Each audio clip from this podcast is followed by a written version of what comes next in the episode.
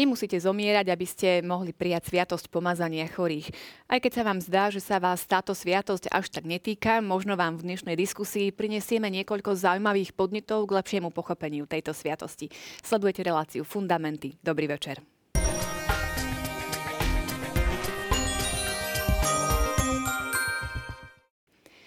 Ako som už avizovala, dnes prejdeme k ďalšej sviatosti, sviatosti pomazania chorých, o ktorej nám už viac povedia moji hostia.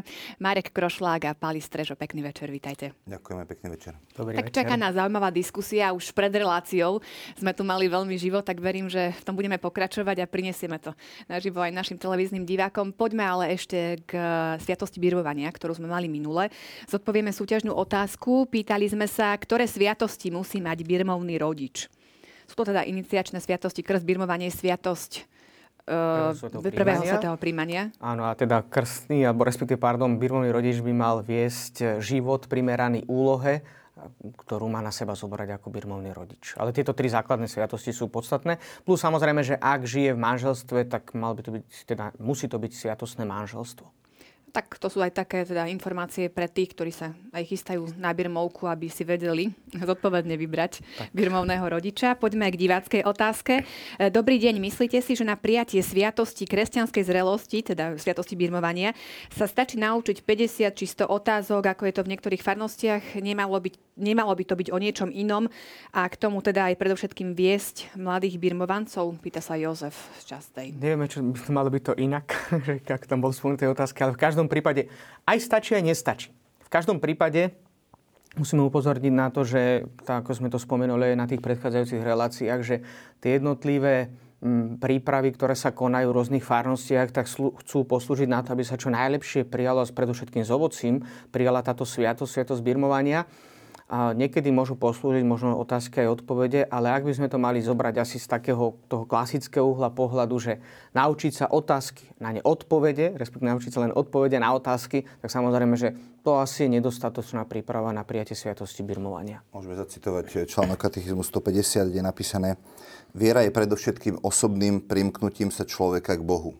Bodko čiarka. Čiže teoreticky by sme mohli skončiť tu na, ale dávame tam čiarku, lebo pokračujeme ďalej súčasne a neoddeliteľne je slobodným súhlasom s celou pravdou, ktorú Boh zjavil. Čiže tá, tých 150 otázok je tá druhá časť vety, že súčasne neoddeliteľne je, je slobodným súhlasom s celou pravdou, ktorú Boh zjavil. Lebo naše náboženstvo je zjavené náboženstvo, to si nikto nevymyslel a práve preto ho musíme verne odovzdávať ďalej, tak ako nám bolo zjavené. Čiže preto sa potrebujeme naučiť a to sa týka našej mysle my potrebujeme poznať tie zjavené pravdy, ale naša viera sa prežíva v srdci a, a skutočne potrebujeme birovancov viesť k tomu, aby, ako je to napísané, predovšetkým zažili osobné primknutie k Bohu. Aby mali vzťah s Bohom, lebo to jediné ich udrží uh, pri Bohu. Nie je to, že budú vedieť uh, z pamäti odpovedať na 150 otázok. Čiže ten obsah viery je veľmi podstatný samozrejme, ale nie je absolútne primárny. Áno, takže aspoň toľko teda k diváckej otázke. Ďakujeme a ešte som zabudla vlastne e, odmeniť e, toho, kto nám sa zapojil do našej súťaže. Výherca je na televíznej obrazovke srdečne blahoželáme, posielame knižnú odmenu a my ideme k našej dnešnej téme.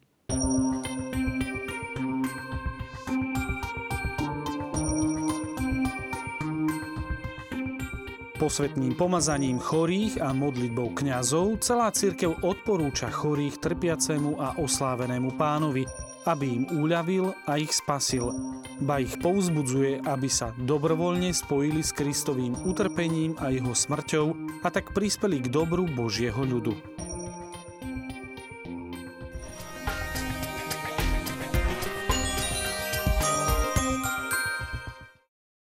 Ja už som eh, v úvode naznačila, že eh, je možno trošku také milné chápanie Sviatosti pomazania chorých, že je to pre tých, ktorí už sú tesne pred smrťou. Tak si skúsme vysvetliť eh, na začiatok, pre koho je vlastne určená táto sviatosť. Pred smrťou môže byť každý jeden človek, aj sme. Pred smrťou každý, sa narodí, tak aj zomrie. Takže toto asi teda musíme prijať takú skutočnosť do nášho života. A asi je to taký komplexný pohľad, ktorý by sme mali dať na túto sviatosť. E, a asi neodpovedať len teda primárne na tú otázku, že pre koho je určená. Ona je určená pre všetkých živých, ktorí už sú pokrstení a zároveň nadobudli užívanie rozumu. To je asi také najzákladnejšie a najpodstatnejšie. A samozrejme potom sa pridáva k tomu, že ktorí sa ocitli v nejakej vážnej chorobe, ktorá môže viesť e, k terminálnemu štádiu, alebo napríklad, že nadobudli určitý vek, ktorý je určitým spôsobom z toho dnešného vnímania uhla pohľadu rizikovým faktorom, pretože človek môže prejsť z časnosti do väčšnosti. Čiže je to trošku také, tak ako si spomínal úplne na začiatku, že takéto riziko, mnohí to vnímajú, že pomazanie chorých, že o, tak to ešte nie, lebo ja ešte zomrieť nechcem. Ale primárne tá sviatosť nie je preto, aby sme človeka teda nejak akože už odprevadili a už s ním nič nechceme mať, ale práve naopak. Tá sviatosť slúži a sviatosti sa dávajú len živým, nikdy sa nedávajú zosnulým už alebo mŕtvým ľuďom. A sviatosti sa dávajú preto, aby človeka posilnili Čiže tam musíme mať ten komplexný taký pohľad e, na to, čo, k čomu sa asi aj dostaneme, že či už je to choroba, utrpenie, bolesť, samotná smrť, lebo dnes sa nejakým spôsobom e, vníma ju tieto veci negatívne. Oni aj samo v sebe negatívne sú. Problém je v tom, že prichádza k tomu, že sa chce to dať nejakým spôsobom nabok.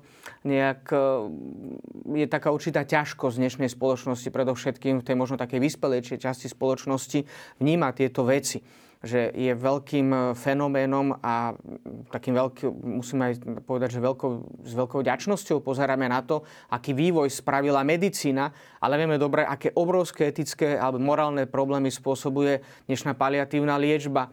Často sa mnohí zamýšľajú nad tým, že či už e, povedzme lieky, ktoré sa ešte poskytujú ľuďom v terminálnom štádiu života, nepredlžujú umelo utrpenie. Možno pred 50 rokmi by tie lieky neboli a tí ľudia by spokojne zomreli. Vieme dobre, že často sa dáva do popredia príklad Jana Pavla II., už dnes svetého, ktorý vieme dobre, že na konci svojho života odmietol ísť do nemocnice a jednoducho prijal skutočnosť, že Pán Boh ho povoláva z tohto sveta a samozrejme, to sú veľmi vážne otázky a preto asi treba pozrieť také komplexne, ale teda primárna odpoveď je, že je to určené, táto sviatosť je určená pre živých, ktorí sa nachádzajú v chorbe, predovšetkým v ťažkej chorbe alebo vo vysokom veku a táto sviatosť má ich posilniť predovšetkým v duchovnom zápase s chorobou. Lebo uvedomujeme si veľmi dobre, že práve choroba vplyva na každého z nás to, teda to záverečné štádium, ako je to téma zase na e, ďalšiu reláciu. E, teraz budeme sa teda zameriavať e, hlavne teda na tú e, chorobu, na tú sviatosť pomazania chorých. E, takže poďme pekne po poriadku si povedať, čo je to vlastne tá choroba. Aby sme naozaj vedeli e, si presne zadefinovať, že kde sa vlastne e, pohybujeme. Mm-hmm. Čiže Bod 1500 podľa mňa dobre vysvetľuje katechizmus mhm. katolíckej cirkvi. Choroba a utrpenie vždy patrili k najvážnejším problémom, ktoré podrobujú ľudský život skúške. Chorobe človek skúsuje svoju bezmocnosť, svoje obmedzenie a svoju konečnosť. Každá choroba nám dáva možnosť vytušiť smrť. Ja myslím, že katechizmus to tu dobre povedal. Či chceme, alebo nechceme, sú jednoducho oblasti nášho života, pre ktoré, ak by sme sa mali niekedy rozhodnúť sami, tak to hovorím teraz primárne za seba, ale myslím, že aj na základe mojej skúsenosti môžem povedať, že jednoducho preto by sme sa nerozhodli. Kto z nás, ak tak dobrom povedané sme zdraví, normálni, tak kto z nás sa chce rozhodnúť pre utrpenie, chorobu alebo aj samotnú smrť? My cítime, že sú to veci, ktoré odporujú našej prirodzenosti. Dokonca Sveté písmo to jasne potvrdzuje, pretože hovorí veľmi zreteľne o tom, že Boh nás stvoril pre život – my pociťujeme vo svojom srdci obrovskú túžbu po šťastí, po radosti, po zdieľaní života s inými, že jednoducho prežívať to, čo tak ľudsky nazývame ako šťastie, ako niečo dobré. To je pre nás prirodzené. Choroba, utrpenie, smutok, bole, žiaľ, smrť, to sú veci, ktoré nám odporujú. A prečo A... to teda pán Boh dopúšťa, keď to povieme? No, teda boh, takto, nejakú častú formuláciu. Hej, ehm, katechizmus 1505 hovorí, že na kríži vzal Kristus na seba celú ťarchu zla a sňal hriech sveta, ktorého je choroba iba následkom. Mm-hmm. Čiže choroba e, nie je niečo, čo stvoril Pán Boh, to si musíme dopredu a hneď na začiatku povedať. Ona je následkom, smrti, e, následkom hriechu. Možno by sme mohli povedať, že to, čo je pre dušu hriech, tak to je pre, pre telo choroba. Hej? E, to znamená, že je to niečo, čo, čo, čo, čo je zlé, pre naše telo. A pán Boh teda nestvoril človeka tak, že by chcel, aby, aby mal chorobu. Doplním uh, otázkou. Uh, nemôžeme potom ale sklznúť k tomu, že každý, kto ochorie, si teraz povie, čo zle som také spáchal, že pán Boh ma teda potrestal takto chorobou. Že kde je taký ten zdravý pohľad na tú chorobu, aby to nešlo do tých extrémov? Ano, my sa musíme pozrieť komplexne na to, že odkiaľ vznikajú choroby. A choroba môže byť naozaj následok hriechu, pretože ak žijem nezdravý životný štýl, prejedám sa a potom dostanem z toho, ja neviem, rakovinu hrubého čreva, tak nemôžem povedať, že Pane Bože, Ty si mi dal túto chorobu, ale musím si povedať, že, že naozaj ja si za to môžem svojim hriechom, lebo som žil nezdravý životný štýl. Ale, ale nie všetky choroby sú kvôli nezdravému životnému štýlu. Vieme, že, že žijeme v svete poznačenom hriechom a, a rakovinu mali kopec ľudí, ktorí žili v blízkosti niekoľko stovák kilometrov okolo Černobylu, ktorý, ktorý vybuchol a, a spôsobil e, to, že, že ľudia sa rodili s chýbajúcimi končatinami alebo, alebo mali poškodené časti tela a, a, a za to nemohol nik z nich, že, že urobil nejaký hriech. Jednoducho sa narodili do, do, do sveta poznačeného hriechom a, a v ňom teda žijeme. Čiže tá choroba ako keby je tu ako, ako realita a súčasť. A potom tu máme ešte tiež choroby, ktoré spôsobuje diabol. Hej. E, napríklad pán Ježiš, e, keď uzdravoval, tak e, v, v Markovom Evangeliu jedna kapitola hovorí o tom, že, že uzdravil hluchého tak, že si naslinil prsty vložil ich do úst eh, hluchému a on začal hm, počuť. A o dve kapitoly ďalej máme situáciu, kedy, kedy Ježiš prichádza k hluchému, pokarha ducha hluchoty, ten odíde a hluchý začne počuť. Čiže máme tu dvoch hluchých, na prvý pohľad sa môže zdať, že, že, že je to tá istá diagnóza, ale nie je to tá istá diagnóza. Čiže sú rôzne zdroje, um, ako, ako choroba prichádza. Čiže áno, ako to aj Spalko teraz spomenul, že je veľmi dôležité si uvedomiť, že choroba je taký ten vonkajší prejav hriechu alebo dôsledkov hriechu, ešte to by sme mohli povedať, ale nemôžeme ho dávať úplne do takého nejakého kauzálneho vzťahu, že mám chorobu, lebo som nevyhnutne zhrešil.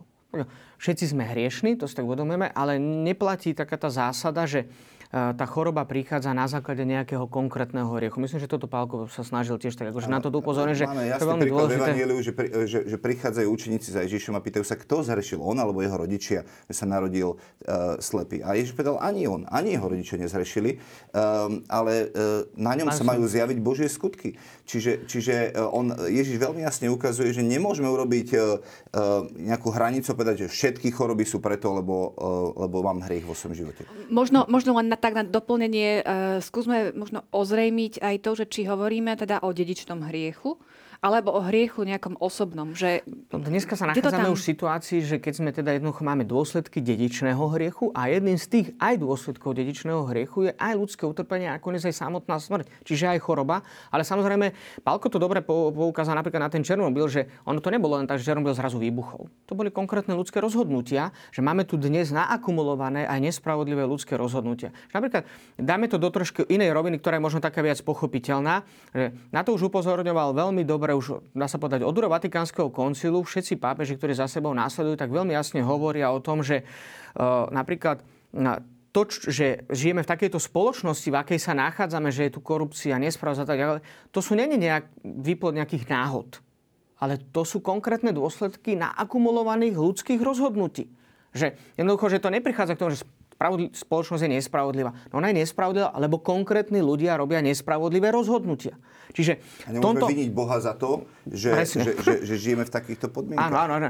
Ale samozrejme, že tu hovoríme o chorobe nielen ako o nejakých dôsledkoch, ale teda, že chorobe ako o určitom stave, ktorý dolieha na každého človeka. Lebo túto pravda musíme nejakým spôsobom spomenúť, povedzme, deti, ktoré zomierajú na rakovinu. Že to sú také veľmi také bolestné veci, že, že skutočne pre nás z toho ľudského uhla, pochop, uhla pohľadu nepochopiteľné a náročné, že naozaj tie deti, to všetci tak, myslím, že to si tak každý dobre uvedomí, či je veriaci, či neveriaci si uvedomuje, že však nikdy nikomu nič zle nespravili. Sú to maličké deti, často batolata a zomerú obrovských bolestiach. Je to bolesť pre celú rodinu, pre rodičov, že asi naozaj len ten, kto sa pozeral do hrobu svojho dieťaťa, dokáže pochopiť, že tú bolesť, ktorú prežívajú tí rodičia v tom momente. A to sú veci, ktoré nás jednoducho prekračujú z ľudského pohľadu nedokážeme na ne nájsť nejakú odpoveď a hovorí o tom veľmi jasne aj katechizmus v bode 1501, že on bere do úvahy túto ľudskú rovinu a hovorí, choroba môže viesť k úzkosti, k uzatváraniu sa do seba,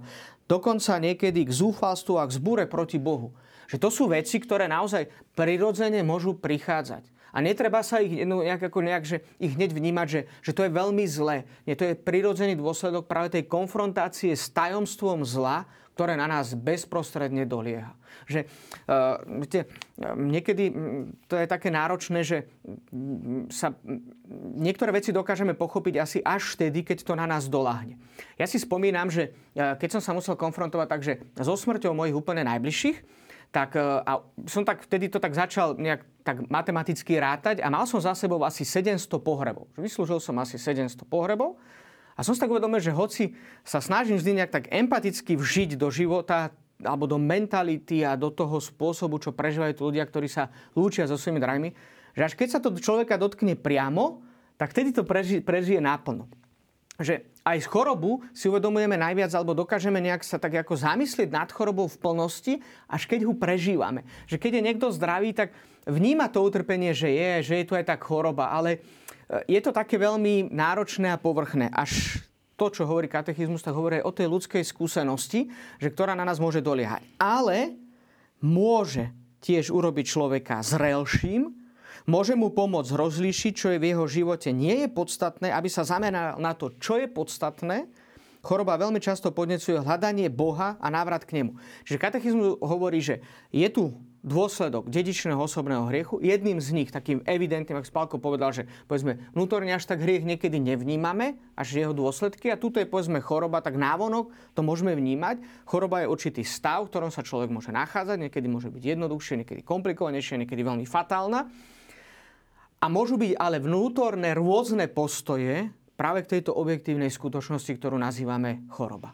A tu sa dotýkame Pani... práve už aj vnímania z toho náboženského hľadiska samotnej choroby, a teda aj vplyvu sviatosti pomazania chorých. Ja by som vám doplnil ešte k tvojej otázke, že či to je dedičné alebo, alebo konkrétne hriechy. Medicína pozná tiež výraz psychosomatické choroby. To znamená, že, že, že ľudia, ktorí žijú pod dlhodobým stresom alebo v horkosti, v neodpustení, v nenávisti, častokrát zomierajú aj skôr, pretože majú e, nejaké problémy vnútorných orgánov, ktoré sa prejavia teda aj na ich tele. Čiže, čiže môže to byť aj konkrétny nejaký hriech, e, ale vo všeobecnosti hovoríme, že je to výsledok dedičného hriechu. A, a nadviaže na to, čo, čo vlastne Marek povedal, že ten článok ukazuje na to, že, že človek môže reagovať rôzne na chorobu. Lebo niekedy ľudia povedia, že, že, že koho pán Boh miluje, toho krížom navštevuje, ako keby každá choroba bola, že, že Boh ti ju dal ako darček. Hej? Um, my, my toto nemôžeme ako keby paušalizovať a hovoriť, že, že, že každá choroba je od Boha, iba povieme, on nech sa deje Božia vôľa. Lebo pán Ježiš nám veľmi jasne povedal, že uh, modlite sa takto. Nech sa deje tvoja vôľa, ako je v nebi, tak i na zemi. My máme uplatňovať jeho vôľu tu na zemi. A tým hovorí, že na zemi sa deje aj iná vôľa. Napríklad naša ľudská vôľa. Ja sa môžem rozhodovať proti Bohu a tiež sa tam deje vôľa e, zlého, ktorý, ktorý tiež prišiel, aby kradol, zabíjal a ničil. A Ježiš prišiel práve na to, aby maril skutky diablove. Čiže tá reakcia človeka môže byť rôzna. Minulý týždeň som sa rozprával s jedným človekom, ktorý žil bez Boha, dá sa povedať, ako bol katolík, ale žil bez Boha a keď mal 43 rokov, dostal rakovinu hrubého čreva eh, a toho priviedlo k obráteniu úplne uh, začal, uh, bol, bol veľkým manažerom v jednej veľkej korporácii, zarábal extrémne peniaze, ale jeho rodina trpela. Choroba ho priviedla k tomu, že naozaj zmenil svoj život, napísal, začal chodiť na liečenia, ale napísal do tej korporácie, už ma nečakajte naspäť, ja už sa nevrátim naspäť. A oni, že nie, však sa uzdravíš, prídeš, hovorí, či sa uzdravím alebo nie, ja sa nevrátim naspäť, ja chcem zmeniť svoj život. A dneska uh, je na polovičnom invalidnom dôchodku, ale pracuje v nemocnici a chodí medzi chorých, rozdáva príjmanie, rozpráva sa s tými ľuďmi a modlí sa za nich a žehná im, pretože vie, že, že niekto tu prišiel, kto zmenil jeho život, a to je Pán Boh. A teraz to, čo on zažil, aj to utrpenie, aj bolesť, chce pomáhať a zmierňovať uh, iným ľuďom, ktorí sú v nemocnici. Čiže tu by som presne, presne ako to Pálko povedal, že to je veľmi dôležité, že tá, tá choroba je taký objektívny stav. A že môžu byť tie rôzne prístupy, že, ktoré zaujímame, ale že treba si na to tak akože upozorniť, že, že, že Pán Boh nezošle tú chorobu. Je, že to je jednoducho, e, samozrejme, že v rámci Božej prozreteľnosti skôr, ja by som povedal tak, že my to môžeme tak vnímať, že no, ak to Pán Boh na mňa dopustil, v konečnom dôsledku to mohlo byť dobre. To hovoril svätý Ignác z Loyoli veľmi často, že, hovorí, že Pán Boh na, ma, ma e, nechal že ochorieť, aby ma mohol uzdraviť. On to doslova takto tak nejak, e, je to náročné tak preložiť, ale že e, asi slovensky by sme to povedali, že Pán Boh na mňa dopustil chorobu, aby ma v konečnom dôsledku uzdravil. Lebo je dobré, že práve e, až keď bol chorý svätý Ignác, tak sa vnútorne obratil. To mohol, isté mohol povedať svätý František. Ale v každom prípade, že choroba sa môže z toho duchovného hľadiska stať, tak ako to spomína aj ten bod 1501 katechizmu katolíckej cirkvi, niečím dobrým pre človeka, ale objektívne to nie je dobre. Že to, ako, to není Božia vola, že pán, chce, aby sme trpeli. Lebo, nie. lebo, lebo Pavol Listrimanom hovorí, že, že milujúcim Boha všetko slúži na dobré. Tak. Môžeme povedať, že eh, hriech človeka dokáže Boh obrátiť na dobré? No jednoznačne, že môžeme, lebo Boh dokáže všetko urobiť. Ale nie je jeho vôľa, aby človek žil v hriechu. Ano. A to, že sa človek rozhodne žiť v hriechu, ako pán Boh to dopustí, nie je to jeho vôľa, ale keď sa človek obráti k Bohu, tak on dokáže aj to zlo obrátiť na dobre. A rovnakým spôsobom môžeme pozerať na chorobu. Svetý Pavol to hovorí, nie, že kde sa rozmnožil hriech, tam sa ešte väčšmi rozhojnila milosť. Ale to neznamená, že teraz, že poďme hrešiť, lebo však sa bude rozno, rozhojnovať milosť. To tak není. Že jednoducho, že ale áno, Pán Boh môže využiť aj ten hriech pre dobro človeka, samozrejme, že lebo všetko dokáže obrátiť, ale neznamená, že však dobre, tak upadnem do hriechu. Alebo poviem, pán... že Pán Boh mi dal, zostal ten hriech, aby som tu zložil, aby som sa potom obrátil. Nie, nie, nie, to no, vôbec tak nie, áno, presne tak. Ešte považujem za dôležité, aby sme si trošku pri tejto chorobe upresnili v súvislosti so sviatosťou pomazania chorých, o akú chorobu ide. My sme tu hm. spomínali rakovinu a naozaj ťažké, choroby. ťažké choroby. Môže sa to týkať napríklad e, nejakého prechladnutia alebo chrípky? No, tak to je veľmi taká... Takto. Spomínali sme ale dve roviny, také dôležité. Jedna vec je taká tá objektívna a druhá vec je taká subjektívna pre niekoho veľmi vážnou chorobou eh, je povedzme rakovina a pre niekoho vážnou chorobou môže byť aj obyčajné prechladnutie. Napríklad má niekto leukemiu a keď prechladne, tak to je pre neho veľmi vážne. A pre prirodzene zdravého človeka, zvlášť povedzme mladého alebo v nejakom takom strednom veku, tak obyčajná nejaká chrípka, keď môže byť záťažou pre organizmus, ale vo väčšine prípadov teda nekončí asi fatálne, nekončí smrťou. Takže e, sú tam dve také roviny, že sú určité choroby, ktoré vieme asi kategorizovať ako veľmi vážne choroby práve z hľadiska toho, ako ich dnes poznáme a aký majú priebeh a samozrejme z hľadiska aj prognozy liečby. To je veľmi dôležité. Ale napríklad pri tom, že keď komu sa má vyslovať alebo nemá vyslovať sviatosť pomazania chory, aj samotná operácia, akákoľvek operácia, je príležitosťou pre prijatie tejto sviatosti.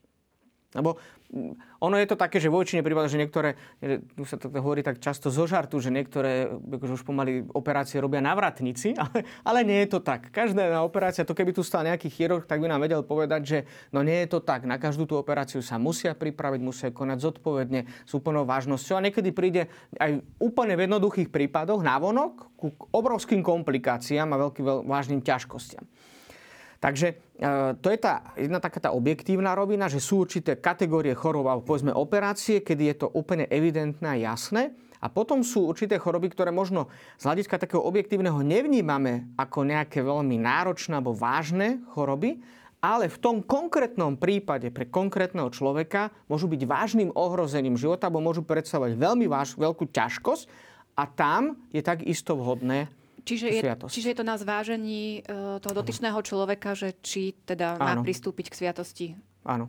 pomazania chorých. Je to veľmi také, potom v tomto zmysle je to áno veľmi individuálne, pretože uh, samozrejme, napríklad jedna z vecí, ako som už spomenul, je aj vek. No, dnes môže byť niekto, má 70 rokov a je veľmi, veľmi dobrom, tak z ľudského pohľadu povedané vo veľmi dobrom stave a sa cíti veľmi dobrá a je naozaj skutočne objektívne zdravý. A môže byť niekto 70 ročný a má obrovské vážne zdravotné problémy a môže to končiť aj smrťou. Čiže e, teraz z pohľadu toho, kto sa rozhoduje, že či prijať sviatosť pomazania chorých, e, čo je takým účelom tejto sviatosti?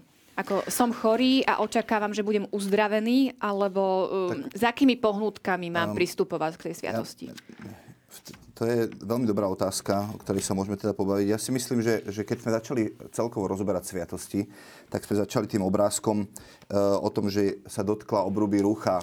E, Môžeš tá, aj ukázať na kameru, uh, aby sme si to priblížili. Uh-huh. Tá, tá, tá žena prišla zo zadu k Ježišovi a dotkla sa obruby jeho rucha. A tam je napísané, že z jeho tela vyšla sila a Ježiš povedal, vyšla zo mňa sila, kto sa ma dotkol. A potom ten, ten obrázok je komentovaný na druhej strane, tam je napísané, že sviatosti cirkvi sú teda pokračovaním činov, ktoré Kristus konal za svojho pozemského života. Sviatosti sú akoby sily vychádzajúce z Kristovho tela, aby nás vyliečili z hran hriechu, aby dal, nám dali nový život v Ježišovi Kristovi.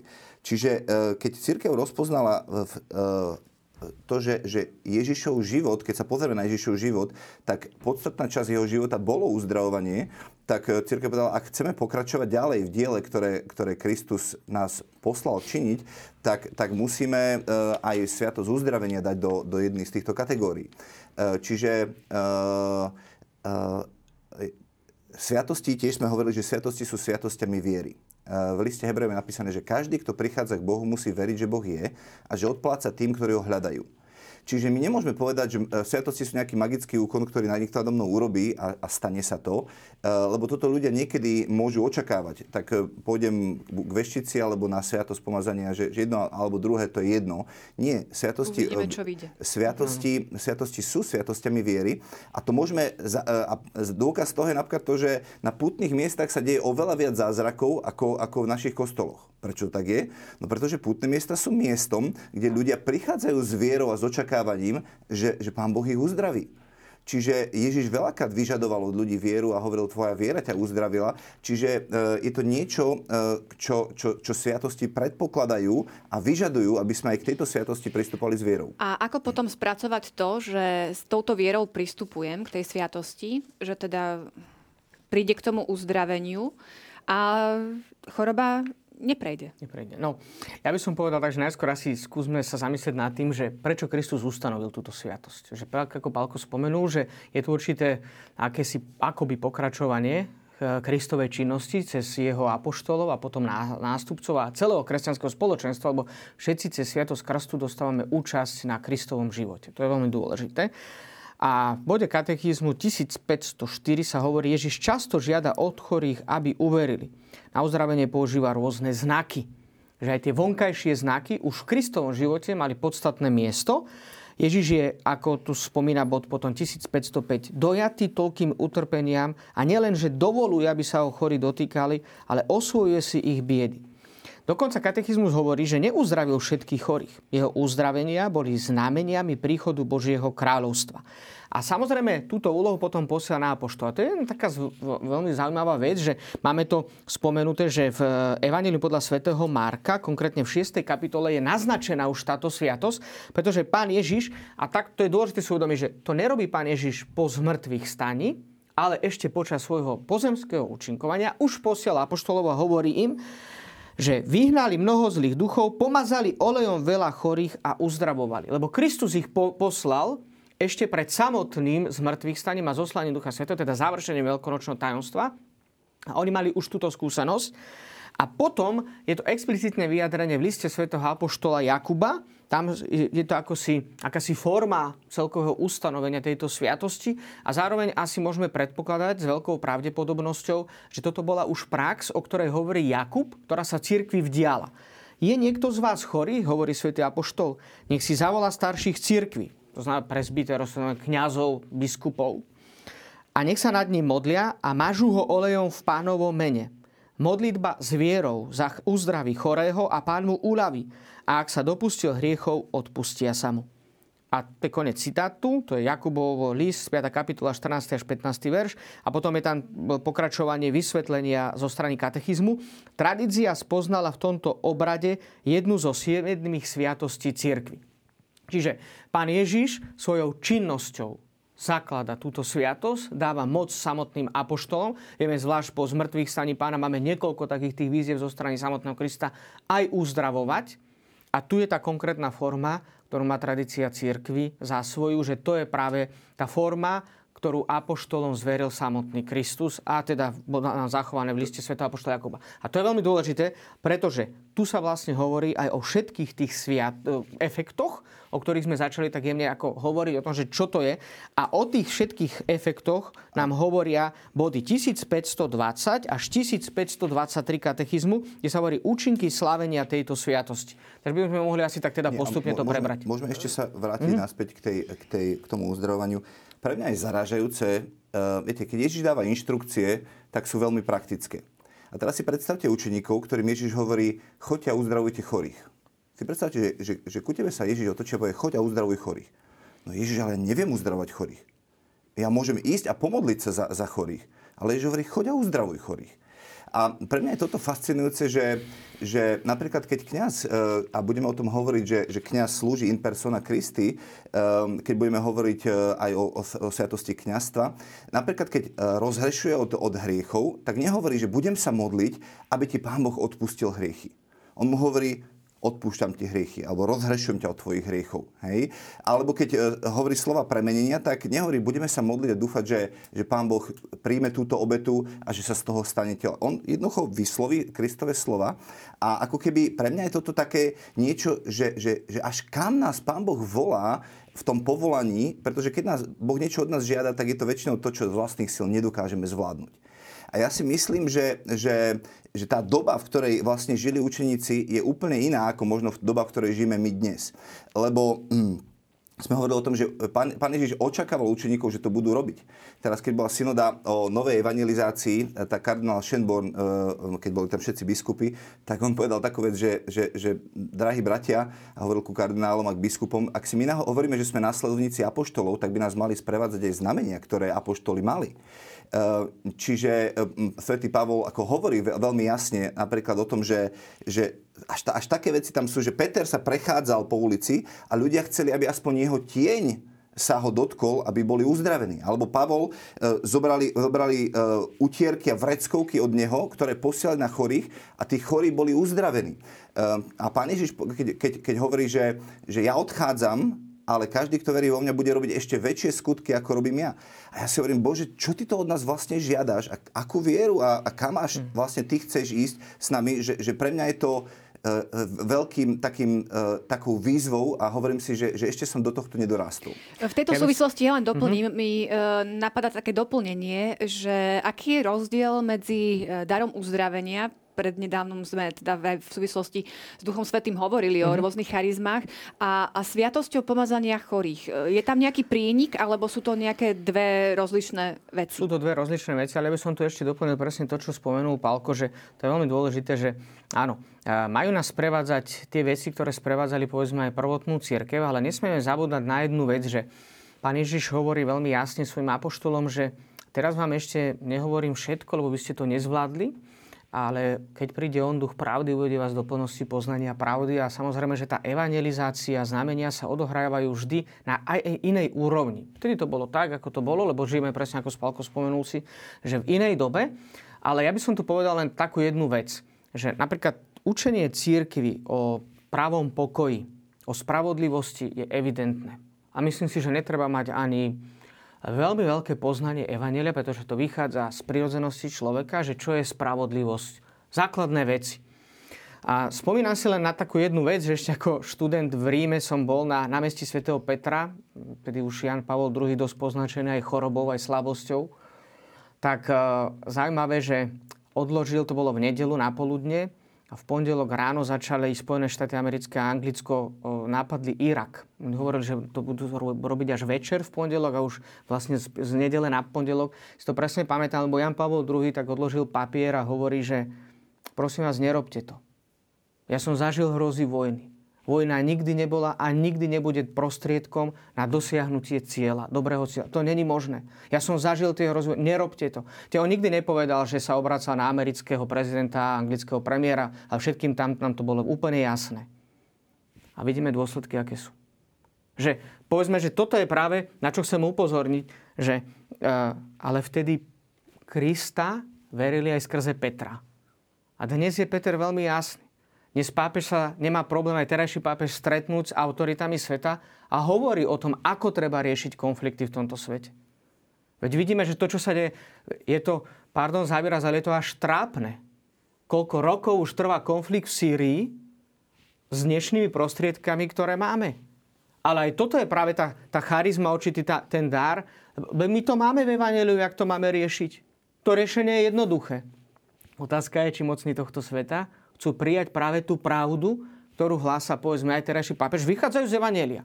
Čiže na toto by som veľmi jasne chcel dať tak akože dôraz, že, že tie znamenia sú a sú veľmi jasné. A veľmi jasne prichádzajú. Aj máme ich v Evangeliu. Problém je v tom, že ako dnes. Keď budeme možno hovoriť na budúcej relácii o sviatosti kniazstva, mnohí sa dnes zamýšľajú nad tým, že prečo je kniaz tak málo v Európe, že ubúdajú kňazské alebo reholné povolania. Ja si myslím, že povolania ubúdajú. Pán Boh tie dáva tie dary.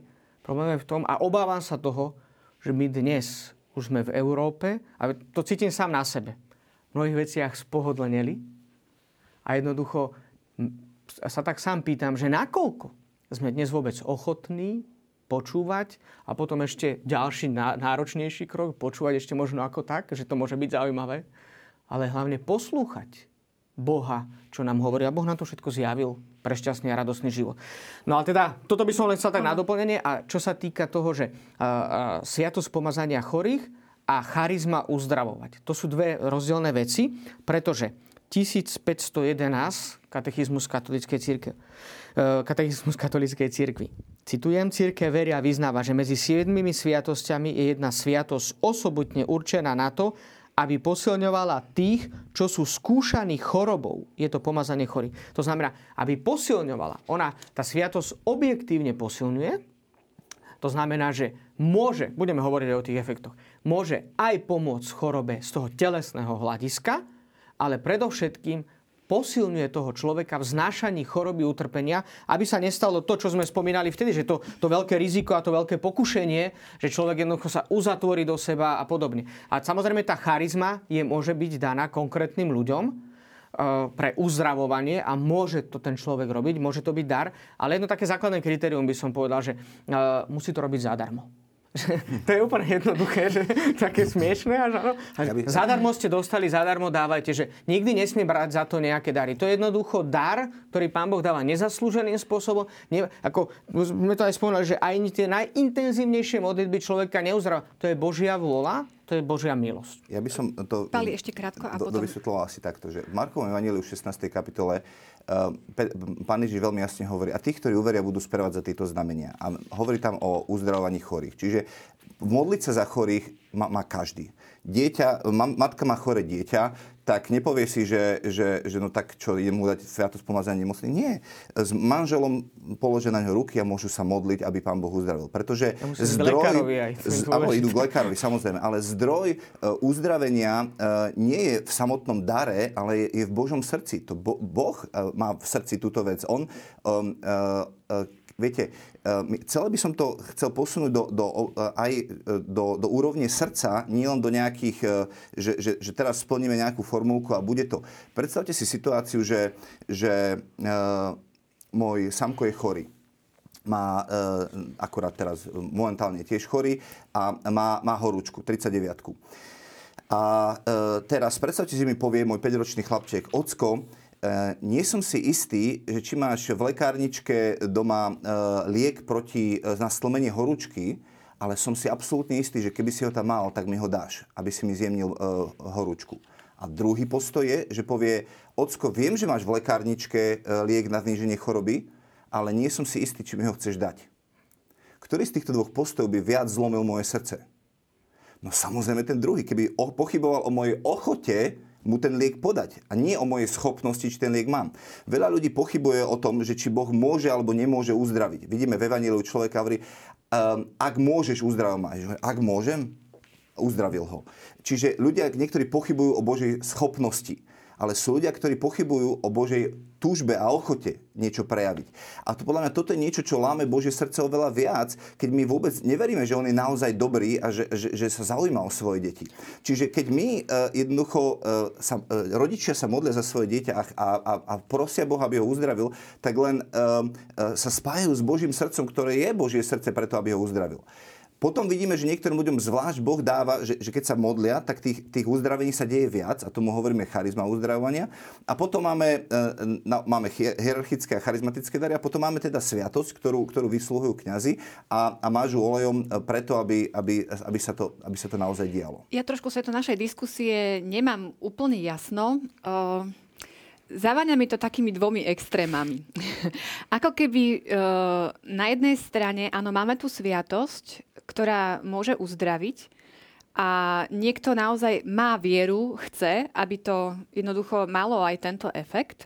a uh, pristupuje tomu, k tomu tak, a možno aj pri, ja neviem, pri nejakej nádche alebo čo, chce využiť takýto dar, ktorý, ktorý, ktorý máme. A na druhej strane e, taký nejaký, že či to nie je aj alibizmus, že nie vždy to musí zafungovať. Že viete, ako nevieme, že či, či v tomto konkrétnom prípade dôjde k tomu uzdraveniu, tak radšej si povieme teda, nemusí to byť na uzdravenie, akože nech vás to posilní. A, mm.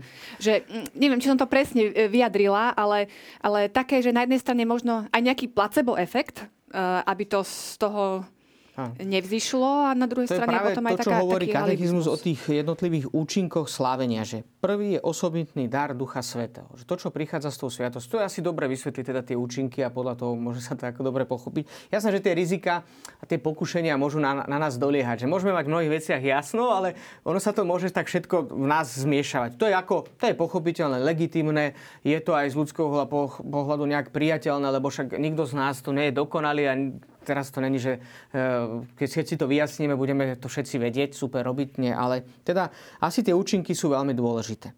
Prvou milosťou tejto sviatosti je milosť posily, pokoja a odvahy na premáhanie ťažkosti, ktoré sú charakteristické pre stav ťažkej choroby alebo pre stareckú krehkosť. Vieme dobre, a každý z nás to tak, eh, ak, ak sme prežili nejakú vážnejšiu chorobu, tak viete dobre, že ak je človek, eh, ja neviem, fyzicky chorý, tak Dolieha to na všetkých. Akože dolieha to na, teda nie na všetkých, dolieha to na celého človeka. Že to vidíme veľmi jasne, že dolieha to na nás. Uh, už len taká vec, poviem to tak jednoducho, že keď niekoho poriadne boli zub, tak vieme dobre, že no vtedy riešiť nejaké vážne životné rozhodnutia nie je až také jednoduché. Hej? A nehovoríme o chorobe, ktorá môže viesť k terminálnym štádiám nášho života. A preto je práve táto sviatosť je primárne určená práve na to, aby dodala posilu, pokoj, odvahu na premáhanie ťažkosti. Lebo totiž, tako sme to už spomenali aj na začiatku tejto relácie, že jednoducho tá choroba je dôsledkom dedičného hriechu. Není dobrá. A Boží nepriateľ tento stav zneužíva. Vieme dobre, že to je veľké riziko. Ľudia môžu upadnúť do zúfalstva. Veľmi jednoducho môžu upadnúť do zúfalstva. Že ja nehovoríme len o psychických pro, problémoch. Hovoríme všetkým o tých fyzických e, vonkajších prejavoch, že ktoré vplývajú aj na povedzme, oslabenie duchovného života. No, e, ležte s piatimi ľuďmi na izbe v nemocnici, vo vysokej teplote a začnite sa tam modliť. No, ešte dva popri tom pozerajú dva nejaké zaujímavé seriály, ktoré e, sú úplne mimo nejaké reality a hučí vám tam televízor a modlite sa teraz. Že hovoríme o týchto konkrétnych veciach, že ktoré dnes prežívame, nemusíme ísť ani staročia dozadu, že to sú veľmi vážne veci. Táto milosť je darom Ducha Svetého, ktorý obnovuje dôveru a vieru v Boha, posilňuje proti pokušeniam zlého ducha. To znamená proti pokušeniu malomyselnosti a úzkosti pred smrťou. Poviem Čiže toto je veľmi dôležité. Mhm. Konkrétny príklad máme, sa modlíme teraz za jedného muža, otca, ktorý má veľa detí, skoro až ku desiatim, nechcem ani konkrétne číslo, aby nebolo... A a e, je, e, má rakovinu. Najprv si mysleli, že má rakovinu hlavy, vyoperovali mu nádor a potom zistili, že to je iba sekundárny a potom zistili, že, že má nádor na hrubom čreve. Má 14 alebo 11 teda metastáz po tele. A on prišiel a pýtal sa ma, že a mám sa vôbec modliť za uzdravenie, že čo ak ma pán Boh už si chce zobrať. A hovorím, a ty máš pro-life mentalitu? Však si pro-life, máš, máš 11, má, teda skoro 10 detí a, a, a, tak v tomto si pro-life a teraz mi tu hovorí, že a teraz si má pán Boh, tak asi prečo ťa poženal toľkými deťmi, aby ste teraz zobral? Však zápas, bojuj. To, čo teraz otec, otec Marek hovorí, že máme tendenciu upadať do malomyselnosti a, a diabol nás klame a, a toľko veci sa mu hmíri hlavou, že a čo ak ma Boh trestá. Diabol nám vie naklamať toľko veľa vecí, čiže sviatosť je tu ako posila preto, aby nás neustále zameriavala na Boha a hovorila, že, že boh, boh ťa stále miluje, stále má pre teba plán, zápas a bojuj o život, máš tu svoju rodinu a tak ďalej. Aj keď napriek tomu, že fyzicky to nemusí skončiť dobre, áno, že, ale že to je práve to, že posilnie v tom pokušení, lebo môže to presne, ako Pálko povedal, konkrétne môže nás doláhnuť. Potom druhá vec. Uh, spojenie s Kristovým utrpením. Veľmi dôležité. Milosť tejto sviatosti chorých príjma sílu a dar užšie sa spojiť s Kristovým utrpením. Je istým spôsobom posvetením, aby prinášal ovocie pripodobnením sa spasiteľovmu vykupiteľskému utrpeniu.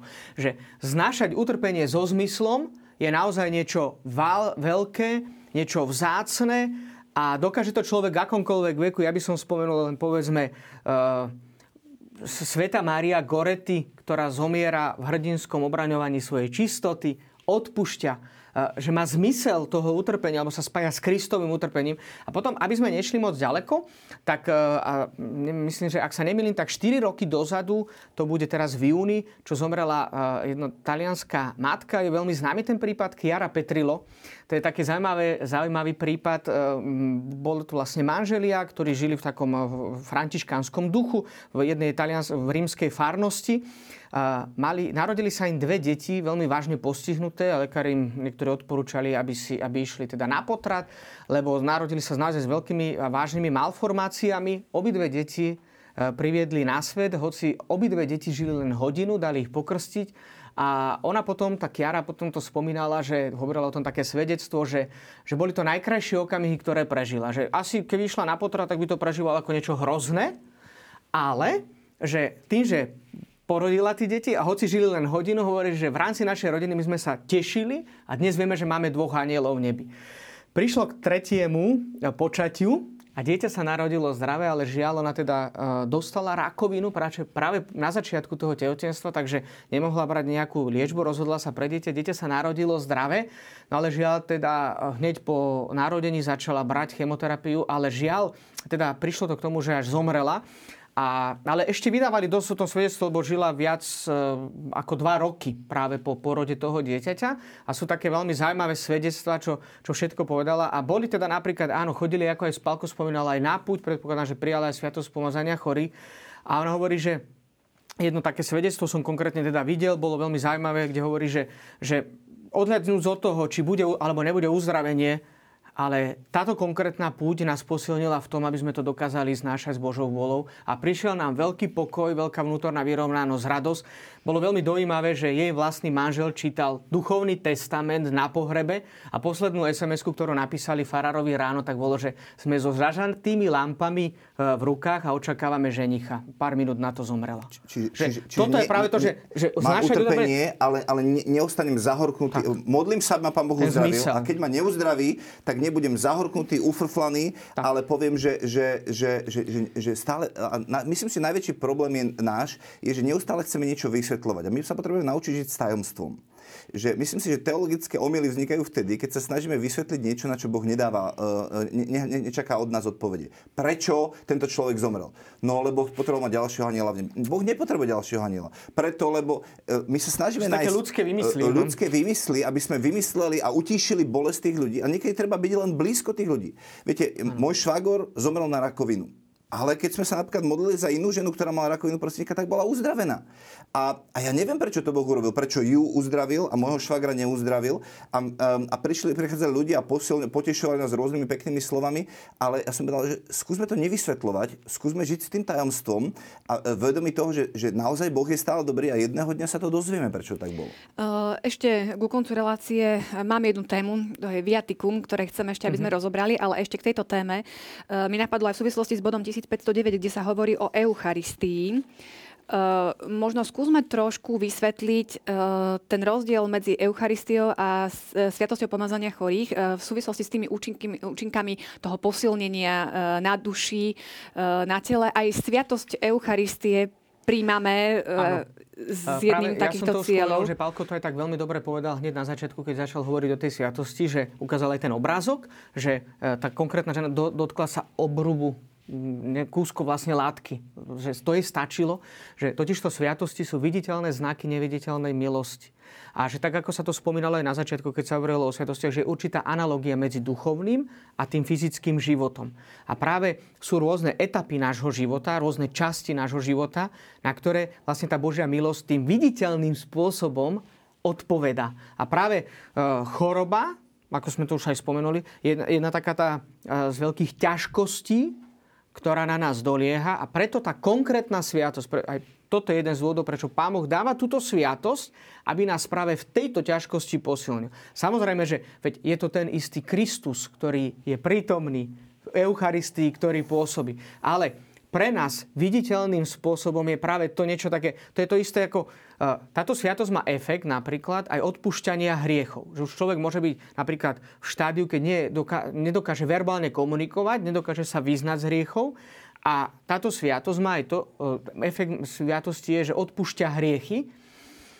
No ale je to ten istý Kristus, ktorý odpúšťa. Ale je práve z toho ľudského hľadiska, je to zmyslami vnímateľné, vyznať sa z tých hriechov a počuť tie slova ja ťa rozhrešujem od tvojich hriechov.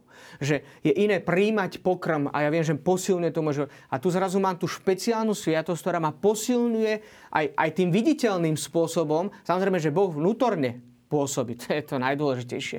Ale, ale prispôsobuje sa aj tej mojej telesnosti a práve tomu môjmu konkrétnemu stavu, ktorom sa nachádzam. Ale je to samozrejme ten istý Boh. Čiže v tomto by som dal asi ten rozdiel, že samozrejme, že eh, Eucharistia je vrchol celého slávenia je to najvzácnejší dar, ktorý máme, ale v tejto asi ľudskej rovine treba vnímať práve tie, to je to pôsobenie tej sviatosti. Je to ukazuje len na to, že, že, že uh, viete, keď, keď príde Pán Ježiš, tak už nebude žiadna choroba. Hej? Či my za, príjmame závdavok budúceho kráľovstva aj v Eucharistii, či kde je Kristus, tam nebude choroba, keď, keď, keď raz príde, nebude hriech, nebudú démoni, všetko bude zničené. A pre mňa je to len ukážka toho, že ako Boh túži naozaj nám zjaviť to, že On túži po spáse celého človeka, lebo či už dary uzdravovania, ako sme ich spomenuli, alebo putné miesta, alebo príhovory svetých, alebo Eucharistia, alebo sviatosť pomazania chorých. Dokonca Boh stvoril svet tak, že, že má liečiť. Máme liečivé byliny, prečo pijeme čaje a ďalšie veci. Bo telo, keď sa porežeme, tak čo začne robiť telo? Automaticky začne pracovať na tom, aby uzdravilo tú ranu. Čiže Boh všetko stvoril tak, že chce prinášať uzdravenie a, a všetko, všetko to, to dáva. A iba jedna taká možno, keď, keď, tam, keď spomenuli sme tú Eucharistiu, tak je tam odvolávka na 1. list Korintianom 11.30. Doporučujem si prečítať ten citát, lebo dáva obrovskú takú, takú výzvu toho, ako vlastne žijeme Eucharistiu, lebo hovorí Pavol, keby ste lepšie príjmali sviatosť Eucharistie a z, e, e, e, vedeli by ste súdiť sami seba, nebolo by medzi vami toľko chorých e, a toľky by umierali. Čiže ako by veľmi jasne prepája to, že ako hodne príjmame Eucharistiu s tým, koľko je v našich spoločenstvách a e, chorých ľudí. Na záver tejto témy nám e, ponúka katechizmus kapitolu Viaticum, posledná sviatosť kresťana, tak ešte niekoľko slov o tom.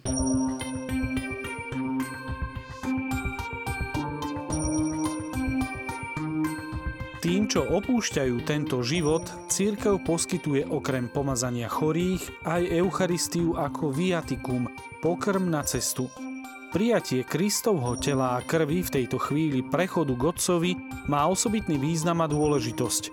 Je semenom väčšného života a silou skriesenia podľa pánových slov. Kto je moje telo a pije moju krv, má väčší život a ja ho vzkriesím v posledný deň.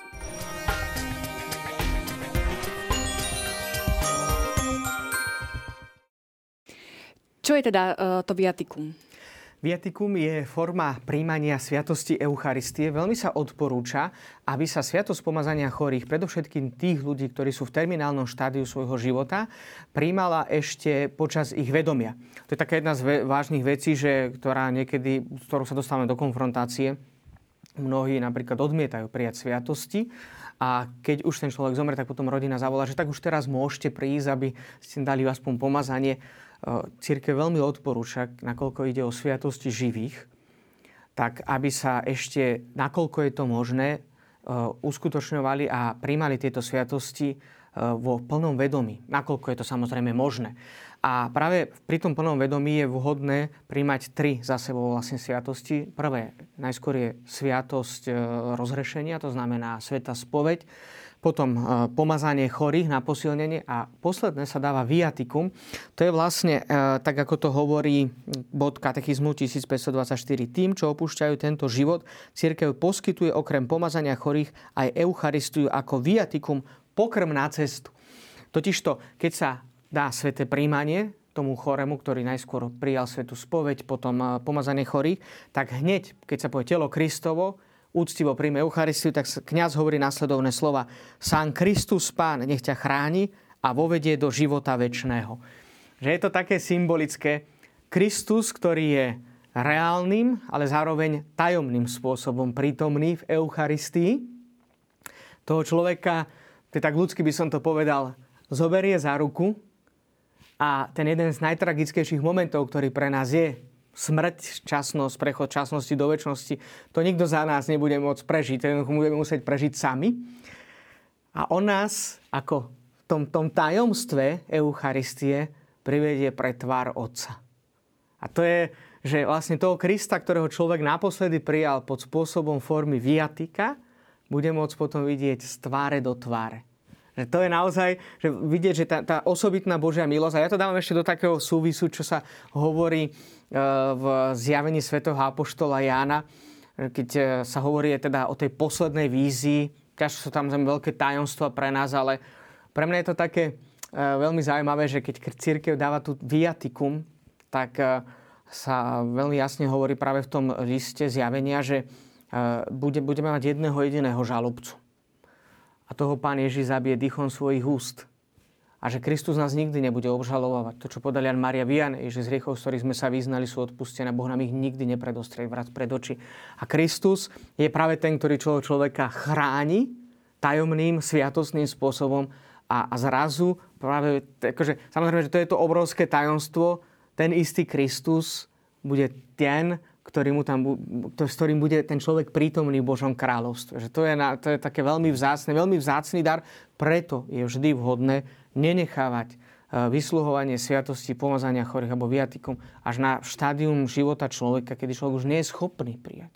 A preto je lepšie čím plnšom vedomí, pretože e, práve tie sviatosti, keďže, ako som to už spomenul, fungujú aj práve na, na, na báze tej určitej ľudskosti a nášho vnímania, že to viditeľné znaky neviditeľnej milosti, tak je veľmi dôležité, aby to bolo aj to zmyslové vnímanie, aj to intelektuálne vnímanie zo strany toho človeka, ktorý túto sviatosť príjma. Praktická inštrukcia na záver, uh, bod 1516 je povinnosťou duchovných pastierov poučiť veriacich o blahodárnych účinkoch tejto sviatosti. Čiže kňazi by mali kázať o tom, tak ako tu otec Marek hovorí, príjmajte to, to je pre vás. Kristus vás chce posilniť, uzdraviť, priniesť, um, silu, aby ste zvládali tie veci, čiže blahodárne účinky tej sviatosti a potom inštrukcia pre veriacich.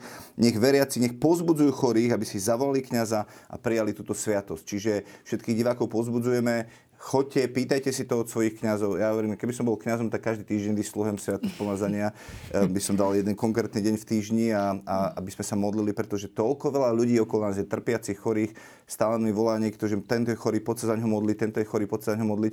Um, potrebujeme, ľudia, pýtajte si to od svojich kňazov, Kristus miluje uzdravovať, miluje posilňovať. Um, presvedčte, hovorte k svojim chorým, uh, nech, nech idú. A nie je to preto, aby ste už vás pomazali do hrobu a koniec, ale preto, aby, aby tie Áno, účinky to je taký ten teda odkaz možno na záver, že ne, nechcú prí, príbuzných poslať už na dru, tá, druhý nie, svet, ale naopak, na, aby, naopak, aby zostali to posilnilo. A musím povedať, že Myslím, že v ostatných rokoch je veľmi taká pekná prax v mnohých farnostiach, že sa niekoľkokrát za rok vysluhuje aj spoločným spôsobom e, práve táto sviatosť, na ktorej sú často prítomní mnohí chorí.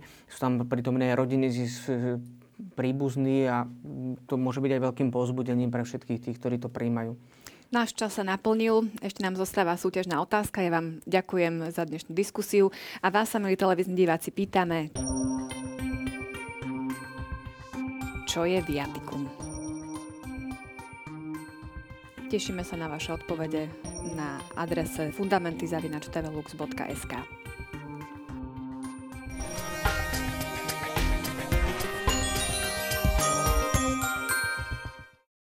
Verím, že vás naša dnešná diskusia zaujala. Teším sa na vás aj o dva týždne. Budeme hovoriť o sviatosti posvetného stavu. Dovidenia.